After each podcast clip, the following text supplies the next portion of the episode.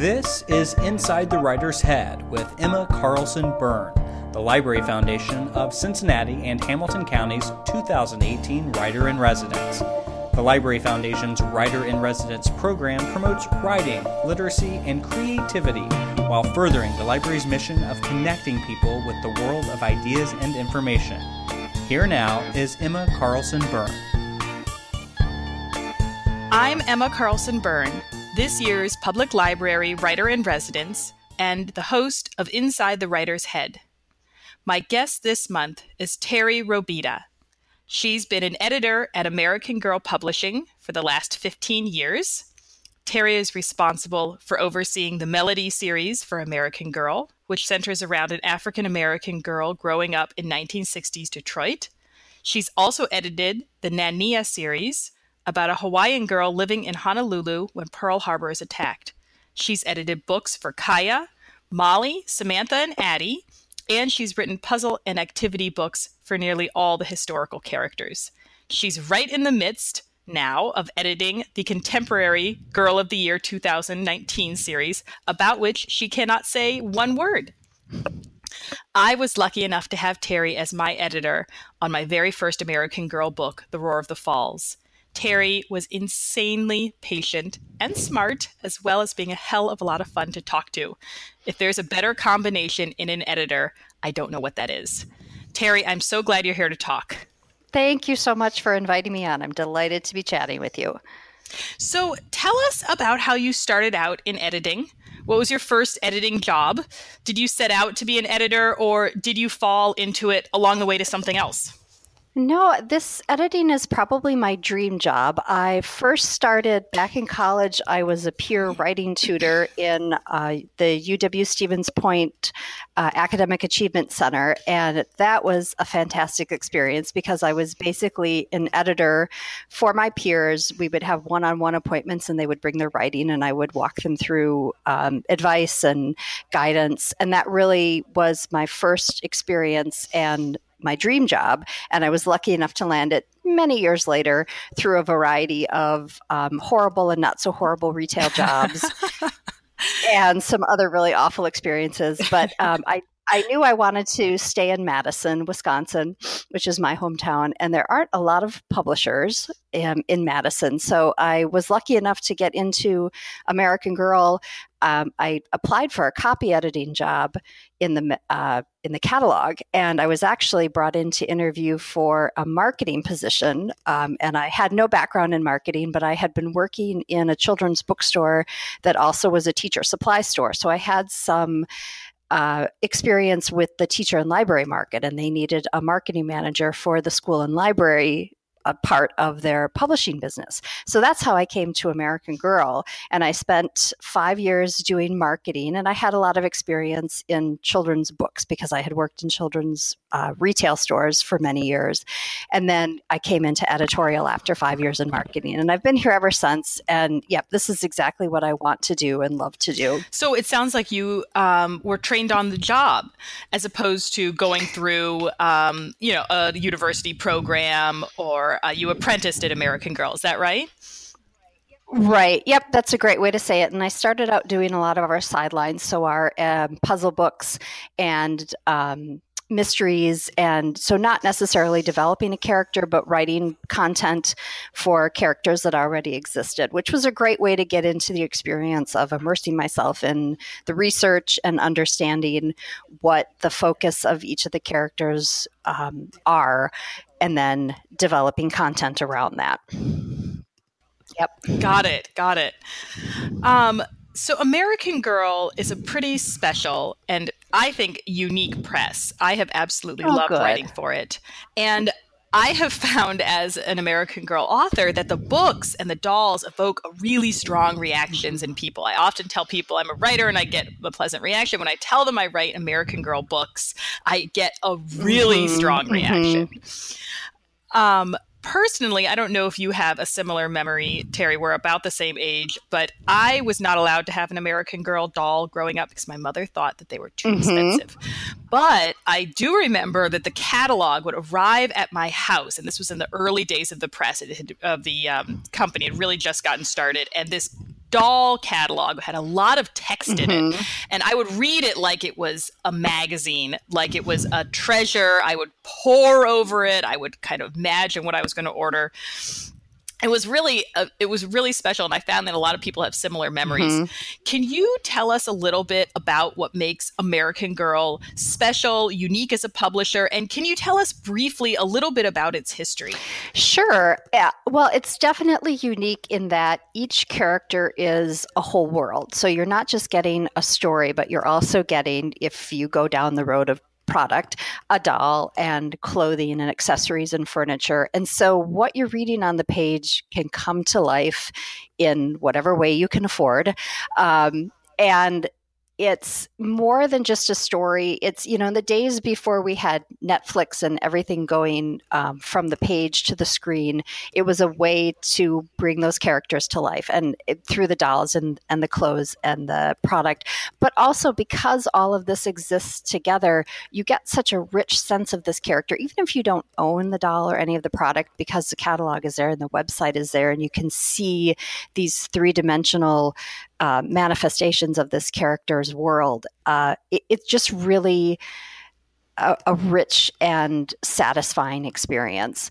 Um, and and so we're it's definitely different from other presses in that we not only are creating a character, but then we're extending it and creating her world um, all in one place. And so we're working together to make sure that what product is designing is matching what editorial is creating.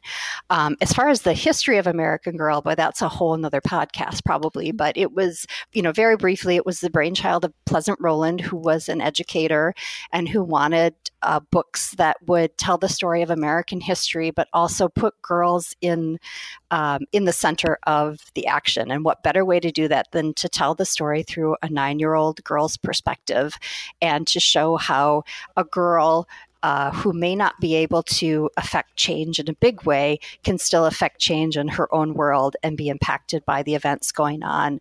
And that's been the success of American Girl, I think, in part because it's showing today's girls how they are essential uh, role players in their own experiences that that the choices that they make and the actions that they take have an impact um, not only on their lives but the lives of the people around them. And they're influenced by what's going on um, in current events just as much as molly was influenced by the war or samantha was influenced by the turn of the century and, and modernizations. So it, really we're, we're putting the girl in the center of the action and I think that's been a life changer for a lot of kids. Oh, I completely agree. And, you know, your uh, experience editing, for the most part, it sounds like, and certainly my experience writing has been with the uh, historical characters of American Girl. Right. Um, there's right. also a lot of um, contemporary books and series. Um, but, you know, mm-hmm. my experience and my impression of working with American Girl has been that American Girl values historical accuracy very highly. Um, correct me if I'm mm-hmm. wrong, Terry but American Girl employs two historians who are available, at least they were available to me as an author um, mm-hmm. to help me. They're available to the editors. I uh, believe we work with the editors. And um, correct me if I'm wrong, Terry, but um, the all of the historical books are vetted by um, and created with a historical advisory council. Is that right? Generally, we do. We, we certainly do seek outside advisors on um, particular topics. If our we, we currently have one historical researcher um, who's brilliant and any intelligence that I exude, I think, is due entirely to our historical research team. Um, and so we often will will consult with advisors, particularly when we're developing um, ethnic characters. So, for example, with Kaya, our Native American character, it was extremely important to us to be uh, accurate and authentic. And so we did gather um, many people from the current Nez Perce tribe, as well as people who are experts in the Nez Perce. And they worked extensively with us on everything from the story and the themes and the action to the texture of the doll's hair and the clothing that she would wear and the food that she would eat.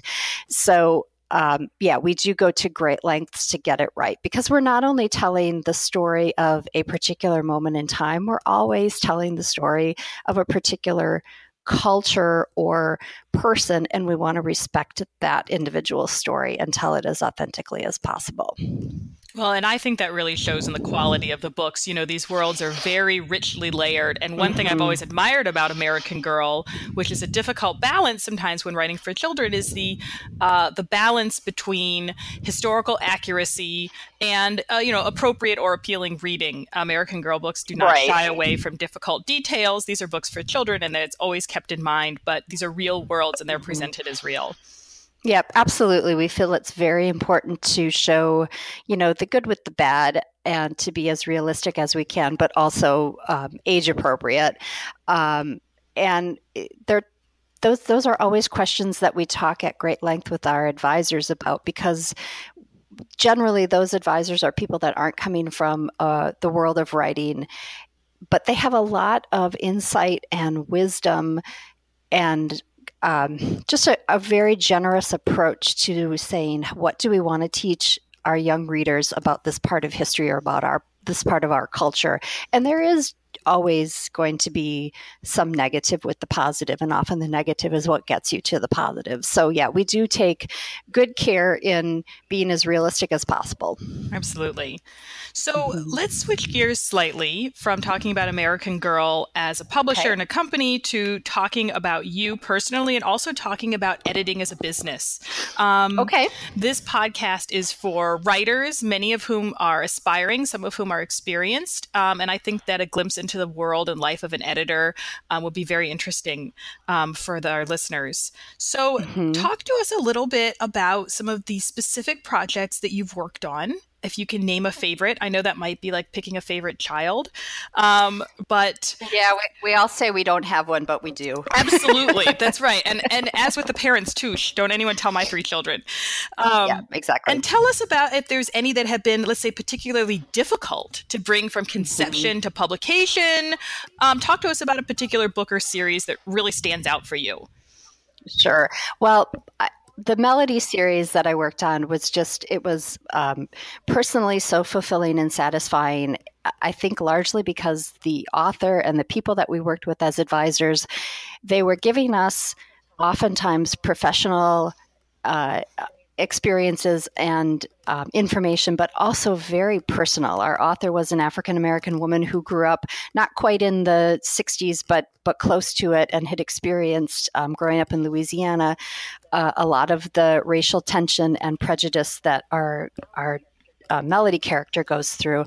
And the people on the advisory board were everyone from Julian Bond, who was uh, an activist in the 60s, a very important uh, person um, at that time to people who have written about the topic. And so for me to have all of this information together, literally in one room, and to hear the stories of these people who lived through a monumental time in our history at a time when this was right when the Black Lives Matter movement was in full swing, when we were seeing how current events were so mirroring past events. It was just such a an intellectually stimulating and just kind of goosebump invoking process to see and then to go from having these conversations in meetings to see the words on the page to see the product developed here at american girl. It was just all so satisfying. And um, i just have really really great memories of that process it sounds like it really was. And yeah. as a later writer of the Melody books, I drew heavily on Denise Lewis Patrick's work. I spoke to her, and um, I was the grateful um, recipient of all of the hard work that um, you and the advisory council and Denise put in to write those books. Um, mm It was mm-hmm. wonderful. Yeah, it was great. And there's so much information that you gather that you want to share with the reader, and it's just not possible to put all of it into one volume or two volumes or three volumes. So it, it's always a joy to talk about that process in that series because there's just so much that I learned that yes. was personally and professionally really, it really amazing. You wish it could be eight volumes, or there could be several, yes, you know, exactly. uh, support volumes attached to it. Mm-hmm. Mm-hmm. So, uh, the life of an editor. I think is somewhat shrouded in mystery for many writers. Mm. Um, editors are gatekeepers.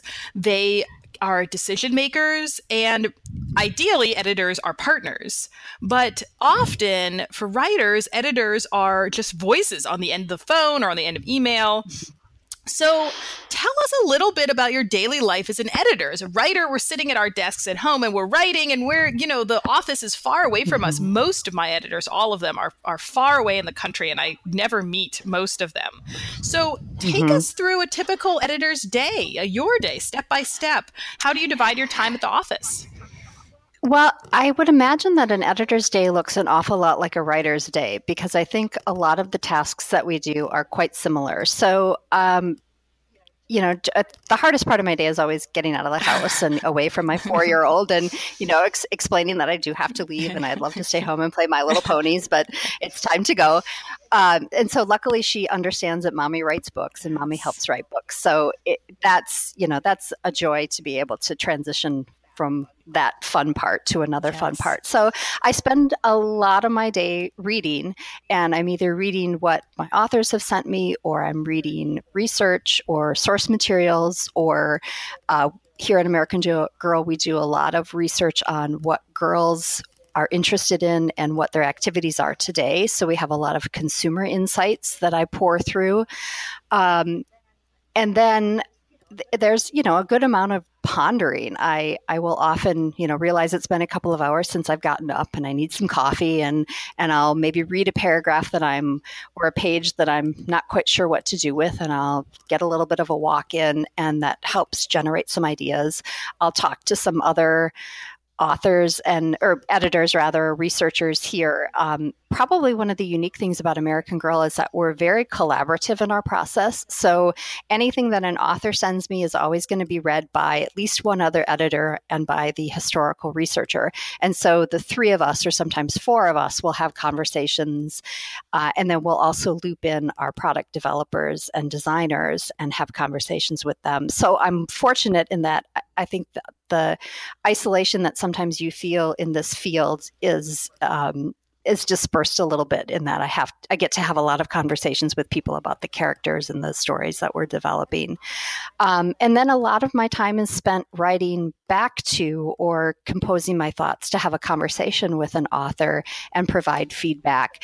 And probably the you know the the biggest part of my job that nobody really knows about is how much time I do spend uh, putting together thoughts and emails or cover letters ah. about that feedback because I want it to be I want it to be constructive and I want it to be helpful, but I also want it to be positive. And when you're dealing with, particularly with historical topics, there are just so many layers, and you don't want it to get too confusing, but I also want it to be clear. So that's probably the biggest chunk of my time is is providing and composing feedback back to our authors in a way that's going to be helpful and constructive and encouraging.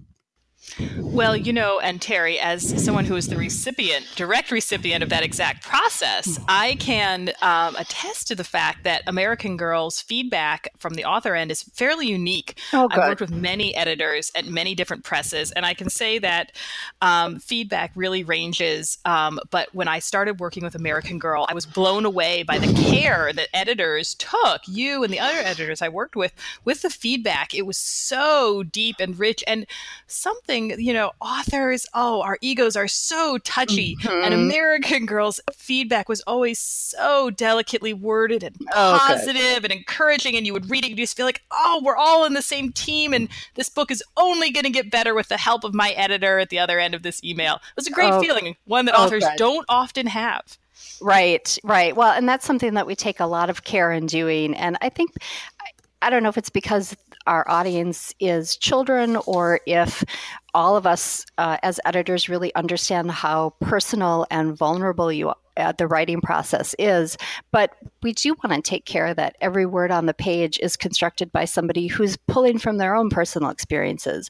And sometimes the you know the choice you as an author make which is based on a lot of information and and a lot of research you're making those choices for a reason and we want to be able to respect that now obviously if you get something factually wrong we can be a little more straightforward about that but um, you know my goal is always if something's important to an author i want to do everything i can to help make it successful on the page. I think that is brilliant, Terry. Yeah. So editing is a giant field. I mean, there are books written about it and university mm-hmm. programs about it, and we are certainly not going to try to address all the aspects of editing right now. But for the writers out there who are just getting started, who are a lot of our listeners, and who would like to mm-hmm. know a little more about how the editing process works, can you walk us through just a little ABC primer a different uh, talk to us a little bit about the different phases of editing one specific book and what you as an editor look for in different drafts. And i know this is a big topic but you can just give us the uh, you can give us the, the 101 version all right. Well, and this will be specific to American Please. Girl, which is certainly different than a lot of, of publishers because we're working hand in hand with our design department and the story is informing the character, which is informing the way we talk about and market the doll and the products. So we always start or always try to start with a good amount of research on a particular time period or place or topic that we're trying to cover. And we make sure that we get as immersed as we can in that. And so we'll seek out an author who is either already knowledgeable about a topic or who's um, really good at getting immersed and um, on board with information and then there's an outline and then there's a revision to an outline and then there's another revision and then we talk about the outline some more. And we really focus on the character's arc. So that's going to be her emotional arc and it's going to be her active arc so that we're creating as interesting and compelling a book as we possibly can and then we go into the drafting stage. And, you know, first drafts have lots of strengths and lots of weaknesses. So we'll, when I, whenever I receive a draft, I try very hard to read the first time through with no pencil in hand. I'm just reading it to get a sense of what the story is and who the character is. Um, then I'll go back and read it a second time with a pen in hand and start making some notes. And um, often that will take me down the rabbit hole of doing research, and I'll realize I've been on one sentence for half a day. Uh, that's very common. Um, and then the collaborative element comes back in for American Girl, in that I get together with the historian and usually another editor, and talk at length about where the story is and where it needs to go. And then it's the job of crafting either that cover letter or line notes and getting that back to an author. And often that includes a phone call. Um, but always we try to give um, some, you know, key points about what we want to cover in the phone call so that our author isn't surprised or has a little bit of time to ponder. And then we go on to the next draft. And usually around draft two, we share the manuscript with a broader team that includes our brand managers and uh, we have a legal yes. and safety department that reads our manuscripts to make sure that we're not doing anything right. uh, dangerous uh, in our in our books. And, and this is touchy with historical characters characters because you know in, in Kaya's world she was riding horses was, without right. saddles and without helmets. So so we have to allow for that while also being uh, aware of our our contemporary reader and making sure that we're not encouraging her to do something dangerous. Um, and then we also have a legal team that is reading to make sure that we're not um, going down uh, the path of representing either you know a real person or a historical person in a way that's going to cause problems. So there's there's a permission element to some of our characters. Um, and then we get that feedback and we incorporate that and at, usually around the third draft is when our product team jumps in and says this is a dress that we're designing, can we work in the description of that or the significance of another product into there? So there are all these layers that come together, and the editor's job is really to filter that. And sometimes it's passing along information in, to the writer and saying, please make this change. And sometimes it's making a suggestion. Um, you know, my my most used phrase in any communication with an author is or some such us, as it I'll, makes us feel you know, important, ma- Terry. We like that. Make a suggestion. well, because there, there are so many ways to accomplish a goal in writing or to solve a problem that I don't ever want a writer to feel Absolutely. like it has to be That's right. the way that I'm suggesting. But it can be. You know, if, if you don't have time or you like the way it's reading, then okay, fine, do it. But if not, you can come up with something else. Um, so yeah, then eventually we get to to the place where the manuscript is put on the page and we all start looking at how it looks and uh, we do another couple of read throughs and um, make some more changes and then it goes to copy editing and you know th- this is the other uh, myth that i'll destroy out there which is Yes. many editors are not good copy editors. So uh, you know i personally No, uh, spelling and grammar not not my strongest suits. Um, story development, character development, plotting, those sorts of things are what I'm really focusing on. And then we let somebody who has uh, a clearer head and less of an emotional investment come in and say that word needs to change or should go or is just wrong. Um, because by this point, we are really heavily emotionally invested in a story. Um, so it's good to have some objective person come in and, and help us clean up a little bit. Um, and then the book is published and everyone is happy and we celebrate. Um, and by that time, we've moved on to something else and, and can read the book in And its finished back. product and say, wow, this is a really great book. So that's, yeah, that's it's it in a long nutshell. process. yeah, it's a exactly. really long process. It's amazing when you It think about the amount of work when you hold the finished book in your hands. I often think of the amount of work by myself and so many other people that went into it. It's really it's it turns into a precious thing. Right. Mm-hmm. And the story that you start to tell is often it's definitely molded and it changes as you go, and um, it, it's just a joy to look at where you started and where you ended up. Oh, absolutely. And I can Mm-hmm. say as an author, the the best moment, as I'm sure many will say, is that day the first box of books arrives at your house and you open it up Mm-hmm. and there's your book inside and you get to take it out and hold it. It makes everything Yep, and then- it. Absolutely, absolutely.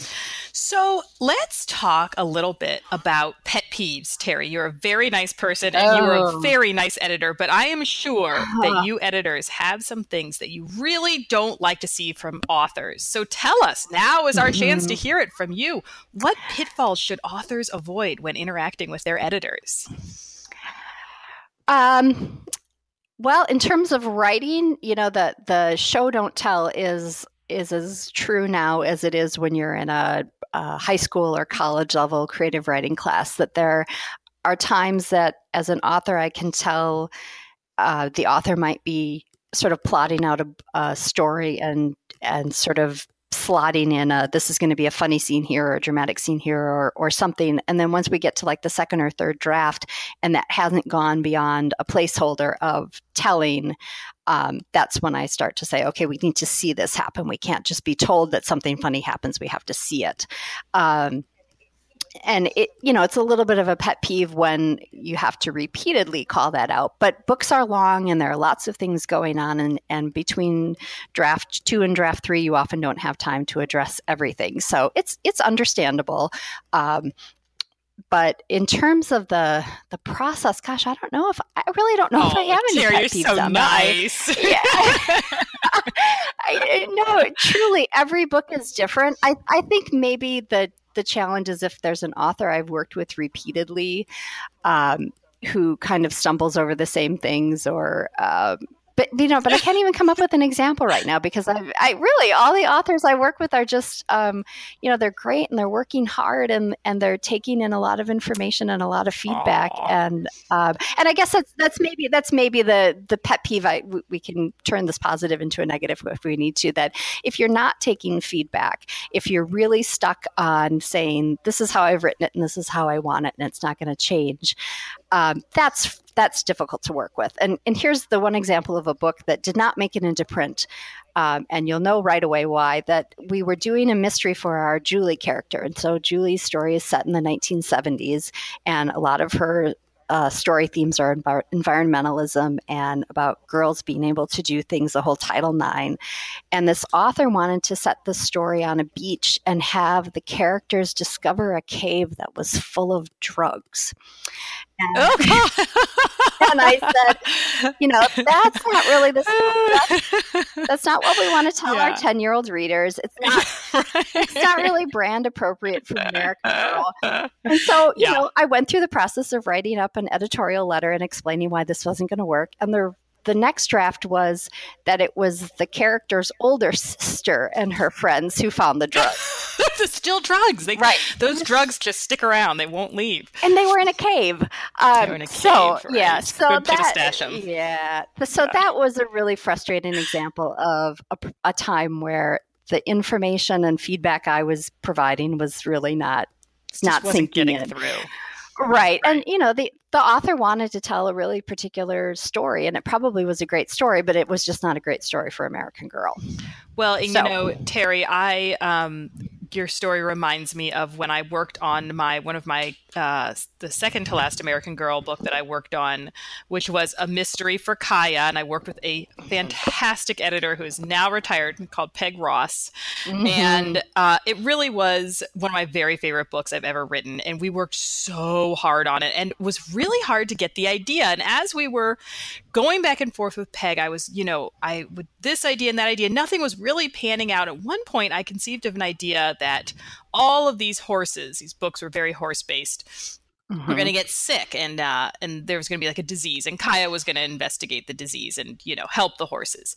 I loved this idea. I thought it got it all planned out. I thought like this is it. We're we're off. We're off to the races. Disease it is. Here we go. And Peg in the most kind and supportive way told me that it was really not going to work because disease is not that pleasant to read about for a long time. like a little disease fine, but like an entire book about dying horses like it's a little bit depressing, especially for 10 year old readers. And I Yeah. was so bummed out. I loved this disease idea and I had to put it aside. And in the end, we came up Mm. with a what I thought was a great idea about an old legend, and um, it was a super fun book to write. But you know, it's you get ideas in your head; they're great, and oh, you got to put them Mhm. aside, but you got to be willing to. I mean, the, these books are not going to be read by just you.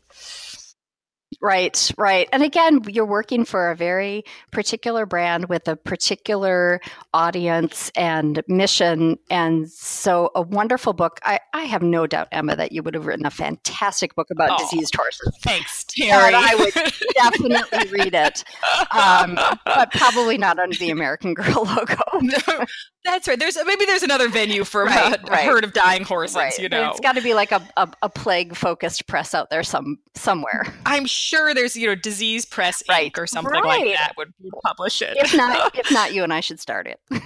Absolutely, Terry. I can see the wave of the future. I can too. It's going to be a good logo. So, Terry, we are almost done talking. I have a couple questions for you more. Our second to last question talk to us just very briefly about uh, the opposite of our previous question. What do you really like to see in writers? What makes a writer stand out in your mind, or what makes a writer particularly easy or good or fun or smart to work with? Well, I can think about working with you when I answer this question. Oh, but I mean, seriously, whenever we have an author that can take feedback of this isn't working and we need to solve it, and who can come back and proactively say, here's one idea, even if it's an idea that doesn't necessarily work. You know, the disease idea, I'm sure Peg was very appreciative of. She Even was. though, yes, I'm, I can just imagine her writing that Oh. email to you She was brilliant. but someone who is going to be proactive and creative in solving problems is always absolutely wonderful. Uh, for us, an an author who's a strong outliner is a real plus because as we're developing a character story, there are other parts of the company that are developing that character's world. And so they need as much information as they possibly can get about what that story is going to be. And obviously, a lot of writers are going to discover that character as they write, and we want them to do that. But we also need them to come to the table with a really clear idea of who she is and what her world is and who her supporting characters are from the get go so that we can start fleshing that out in the many different ways that we do that here.